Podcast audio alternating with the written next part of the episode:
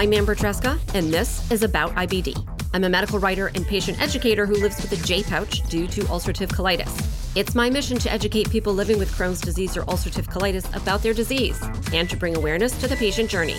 Welcome to episode 136. One of the many aspects of IBD for which we can use more information is in pregnancy. Just 15 years ago, when I wanted to have a baby, there was still a lot of unknowns. Today, we have more information about how to approach pregnancy for people with IBD, and much of it is thanks to my guest for this episode, Dr. Uma Mahadevan. Dr. Mahadevan began the Piano Registry in 2007. What was learned from the registry was how IBD medications, and especially biologics, affected pregnancy, birth, and infants. The results led to several articles and the creation of a clinical care pathway for pregnancy and IBD. This is a roadmap for healthcare providers to follow as they advise pregnant women who live with an IBD. And Dr. Mahadevan isn't finished yet. Piano is leveling up and moving on to a new phase, which is really important because several new medications have become available in recent years. Dr. Mahadevan tells me how piano has changed over the years, some of the most important findings so far, and how pregnant women can join the study and help the next generation of moms with IBD and their babies. Dr. Mahadevan, thank you so much for coming on about IBD. My pleasure. Thank you for having me. Oh, absolutely. I would like to get started first with some introductions before I start firing away, and you can tell us all about the piano study. Would you please just let the listeners know who you are?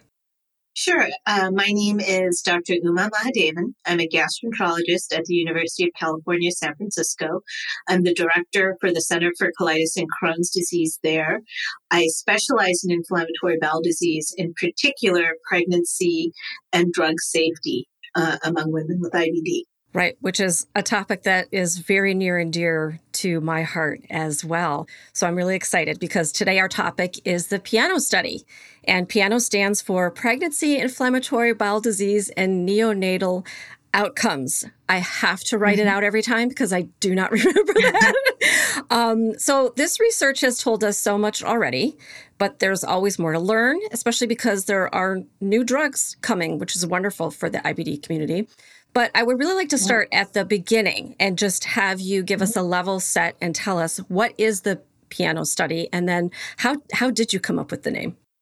So um, the name actually, we were looking for a good acronym for the study, and Peter Higgins at I still remember at a Crohn's Colitis Research Alliance meeting came up with it.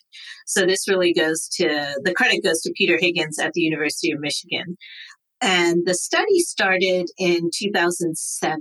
Uh, it was a confluence of two important things. One was the Crohn's Colitis Foundation started the Clinical Research Alliance, and this is a group of over 30 IBD centers across the United States that came together to pool our resources and our patient numbers to try to answer important questions. And the Alliance was looking for good studies to do. And uh, safety of medications in pregnancy was one of the big questions. And this was back in 2007. So infliximab was only then starting to be used uh, regularly among all patients. And the default for women had always been stop all your medications when you get pregnant. And we now know uh, how bad that can be because women can flare. And uh, so to be able to continue your medication, you needed to know safety.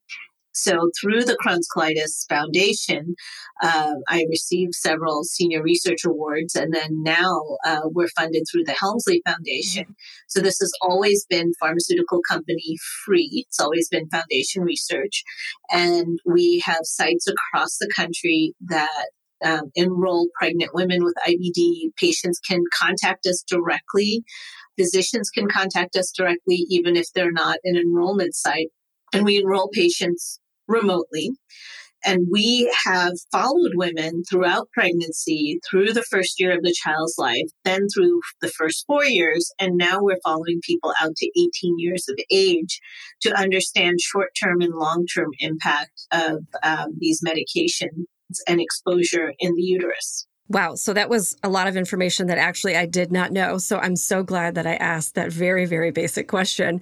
Um, I'm wondering though, what was your interest in pregnancy and IBD? What made you pick this niche? I mean, I'm super grateful that you did, but I'm just wondering if there's anything behind right. it. So I think the first thing was um, knowing that I loved IBD. So I trained at Mount Sinai, which is where Burrill Crohn was from, and they have a long legacy of taking care of patients with inflammatory bowel disease. And I did my advanced IBD fellowship at the Mayo Clinic in Rochester with Bill Sandborn. And one day, as all good mentors do, we sat down and said, okay, what are you interested in? Where are there big holes in the data and pregnancy and IBD was one of those areas where there really was no information. And it, uh, being a woman, I saw a lot of patients come to see me who were women. They uh, wanted a woman gastroenterologist, and this was a question that came up all the time. Mm-hmm. And that's really what drove this interest. And then, of course, personally, uh, wanting to be a mom and becoming a mom and understanding how hard that whole process can be has really helped fuel my interest and passion for this area. Mm-hmm. So the registry, the study rather, I think previously we called it registry and now we can say study. I, am a little. It's it's a registry. I mean, we, we enroll patients prospectively. Okay. We look at all different outcomes. I think either name is fine. Oh, okay. Yeah. That, that's good because sometimes I, I would correct myself and then I wasn't really yeah. sure because I think the study has grown and changed over the year as you were saying yes. a little bit but i'm wondering now because now you're kind of in a you're in a 2.0 situation so can you tell us how the registry yes. has leveled up and uh, you know what you're doing now yeah so uh, we were very excited a year ago to receive funding from the helmsley um, charitable foundation and what we were able to do with their generosity uh, piano was really uh, run on a shoestring. There was very, very little funding for it. And uh, with the Helmsley, we were able to get um, substantial increase in funding that allowed us to expand the website, um, to ask more questions, get more coordinator support, be able to make it a, develop a patient portal. So now instead of the coordinator calling and going over all these questions, patients can just directly enter it into a patient portal. So there have been a lot of upgrades uh, to the process that makes it more user friendly. We have more support. We're able to develop this beautiful website and answer more questions. It gave us funding to continue to follow patients already in the study, continue to learn about existing drugs, and then uh, enroll patients on newer medications. So your risankizumab, Skyrizi, you know, Rinvoq, which is upadacitinib, Xeljanz, which is tofacitinib, Zeposia, which is ozanimod. We have really no data on those medications. And because it is up and running and we have the infrastructure, as soon as someone gets pregnant on it and contacts us, they're in and we have our first data points. Mm-hmm. Yeah, you've got you know you've got this up this website up and running. You have this this cool new logo. Like it's been really great yeah. to watch the evolution of of the project. So I'm wondering, all right, somebody is pregnant. They live with an IBD. What can they expect when they enroll? Because it does sound like it has changed that it used to be someone would call you.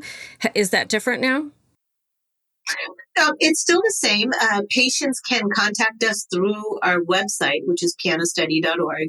They can email us at piano at ucsf.edu. The traditional way people get enrolled is they see their doctor. Their doctor is a piano site, and their doctor enrolls them in the study. But even if you are not at a piano site, you can directly enroll through UCSF through the website. And uh, that allows us to capture people from all over the country and have more diversity in the kind of patients that we enroll, which is all very important to answering these questions. So once you reach out to us or you're referred to us and we reach out to you, you sign a consent form, which the coordinators go through. Mm-hmm. And the consent form can be overwhelming because it has to be, you know, the ethics committees always want us to put all these things in. And what we essentially want is a questionnaire every trimester, a questionnaire at delivery, and at months four, nine, and 12 of the baby's life, and then once a year thereafter until they're 18. Mm-hmm. You can drop out at any time. So when you sign that, it's overwhelming to think I'm committing to this for 18 years. You're not. You can drop out at any time. And the most important part is really through pregnancy and through delivery in the first year of the baby's life. That's those are the key details when we would see birth defects, when we would see um, other issues. The long term study looks at impact on immune system, on risk of malignancy, on the baby developing IBD, other questions that you really can't get within a year. So you'll do these questionnaires, and as, as noted, you can do them on the portal or you can do them with a coordinator. There's also a separate questionnaire called the Ages and Stages questionnaire, which is something whenever you go to the pediatrician, they ask you, can your baby turn their head? Mm-hmm. Can they clap their hands? So for the first four years, we do ask that as well. At the time of birth, we collect samples of blood from the mother and the cord blood and the baby. And the baby's optional because cord blood and baby blood are fairly similar. Mm-hmm. And what that information gives us is um, the amount of blood being sent to the amount of drug that transfers to the baby. And that's where, and it was through piano that we had all the levels and we understood that biologics are present in the baby through at least the first six months of life. And we showed that there was no impact on development and infection rate based on that. We check levels in breast milk in the past. Um, though that part we're not doing any longer, but we're checking blood. We're doing the questionnaires. And if you're at UCSF, we will also collect your placenta. Oh, wow. Okay.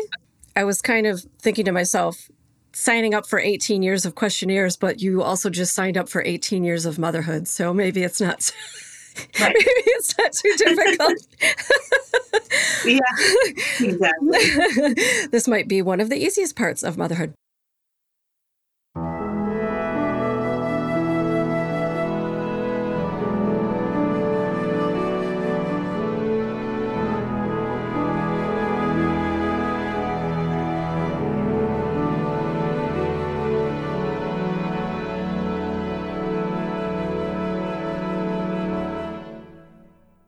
Right. This is a huge question that I'm going to ask you here.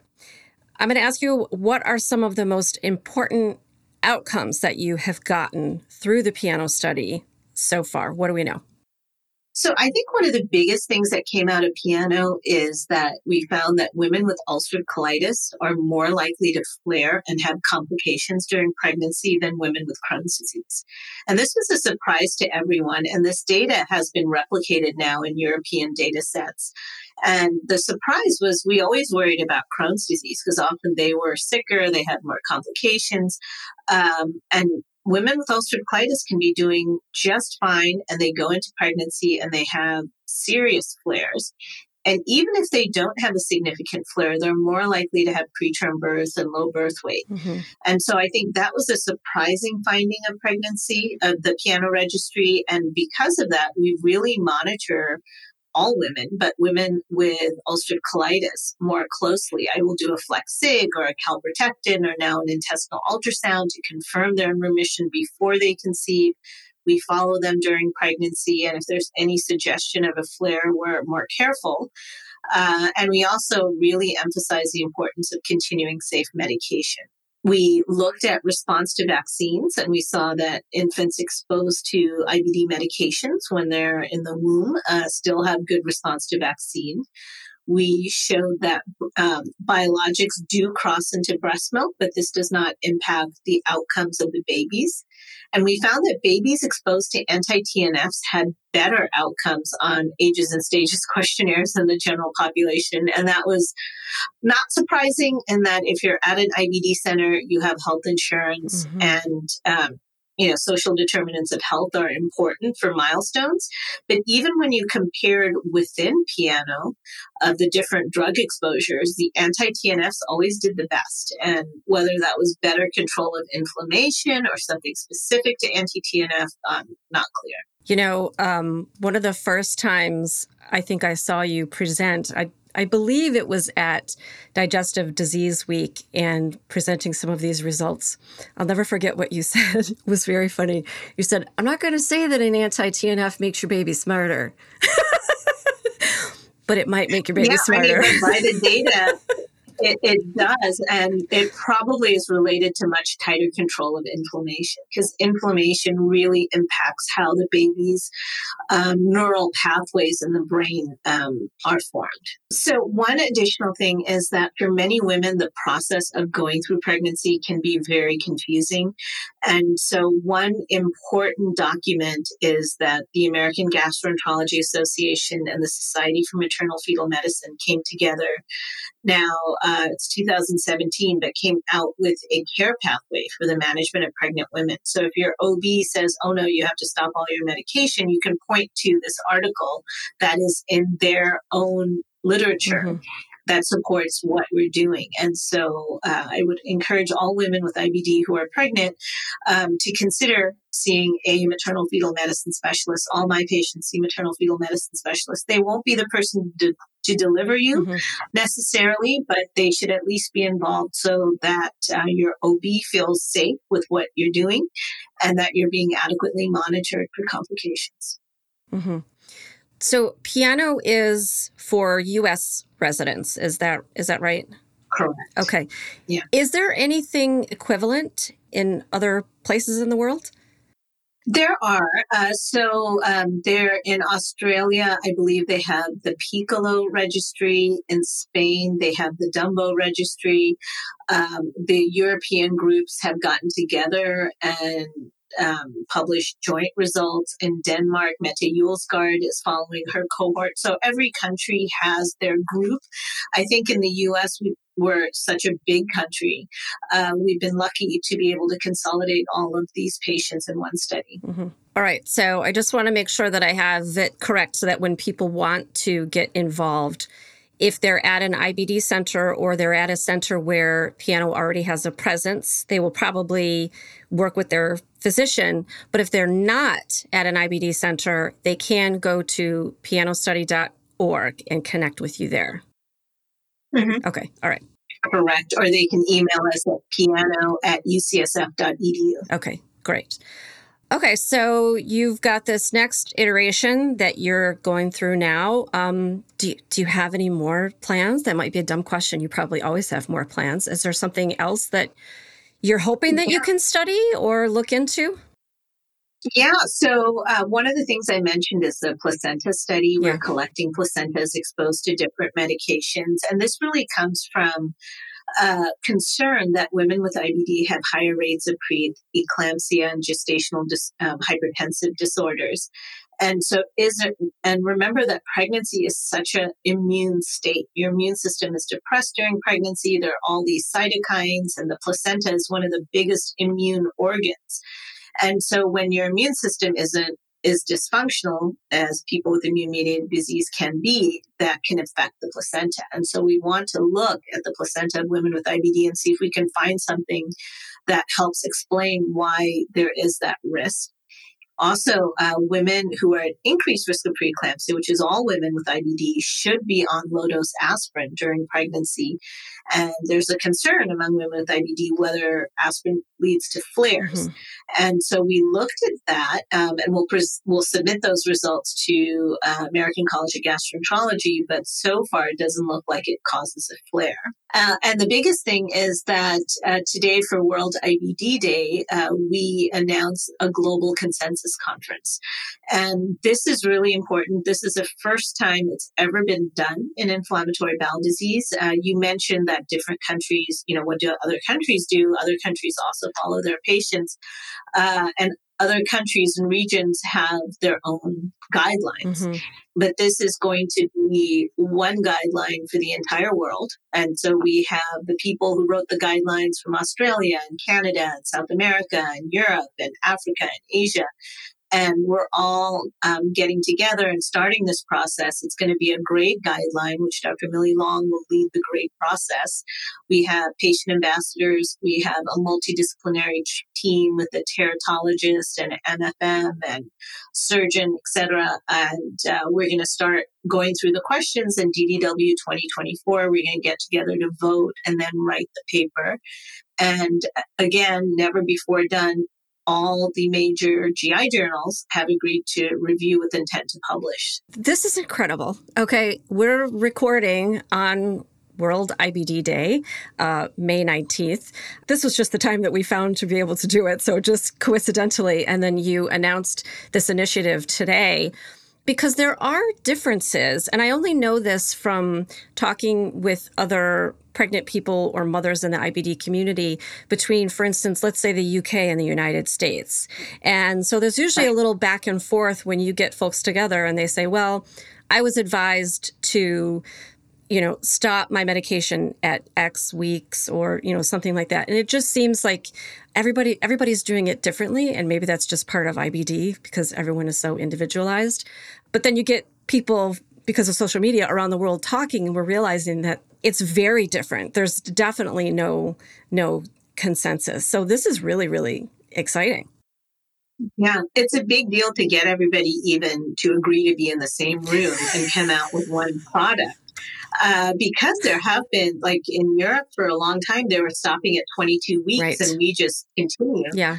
Uh, but I think, you know, there's been a change in thinking, um, a greater acceptance of the safety of biologics and a greater understanding of the extreme risk you're putting the mother at by stopping the medications. Right. Well, I'm definitely in awe of this initiative because um, it's going to be wonderful, but I feel as though you might be herding cats for a little while here.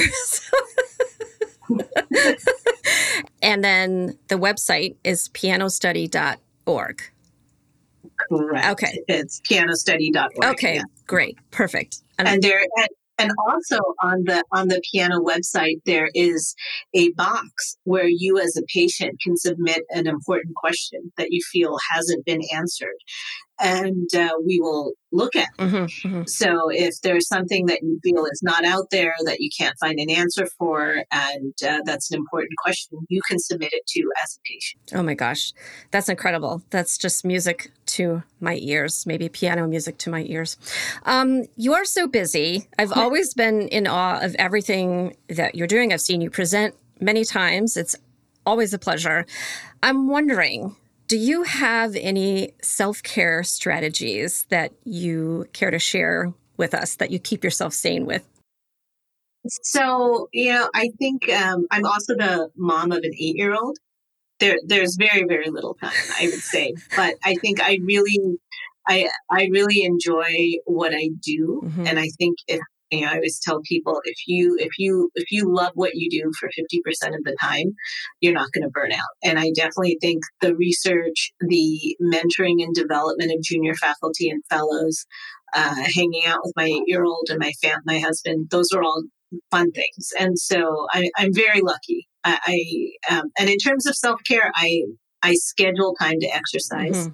Uh, during the week because if I don't, it doesn't happen. Also, I love to read and I read junk. I don't read anything serious at night. Um, I read archaeological fiction. I read, you know, whatever. Uh, nothing sad, nothing where anything bad happens to children. I can't stand those books. And so um, that is my, at night, I read to relax and escape a little. Oh my gosh. I love hearing that. I'm the same. I don't want anything ever, if something happens to a kid in the story or in the movie, I'm mm-hmm. out. yeah, exactly. I can't. I can't handle that. I, yeah. I can't do it. Yeah. Well, thank you so much. I mean, truly, what you've done for women and their babies in IBD is incredible. I had my first in 2007 when you guys were just getting started, and it wasn't great you know, trying to figure out what to do and trying to get all my physicians to yeah. be on one page and to agree about what to do. So, thank you so much for all of the work that you have done over the years and everything that is to come, and for talking to me today on World IBD Day. Thank you so much. Thank you for having me. Hey, super listener. Thanks to Dr. Uma Mahadevan for all her work in being a champion for pregnant women with IBD and for taking the time to talk with me about it. If you live with IBD and are pregnant, or you know someone who is, you can take part in the study by talking to your doctor or by getting in touch with the piano team at pianostudy.org. As a mother of two who entered into pregnancy with a lot of support, but without a lot of information, I am so excited that new mothers and their doctors have good information to guide their decisions. Links to a written transcript, Everyone's social media handles and more information on the topics we discussed is in the show notes and on my episode 136 page on aboutibd.com. You can follow me, Amber Tresca, across all social media as About IBD. Thanks for listening. And remember, until next time, I want you to know more about IBD. About IBD is a production of Mal and Tal Enterprises. It is written, produced, and directed by me, Amber Tresca. Mix and sound design is by Mac Cooney. Theme music is from Cooney Studio.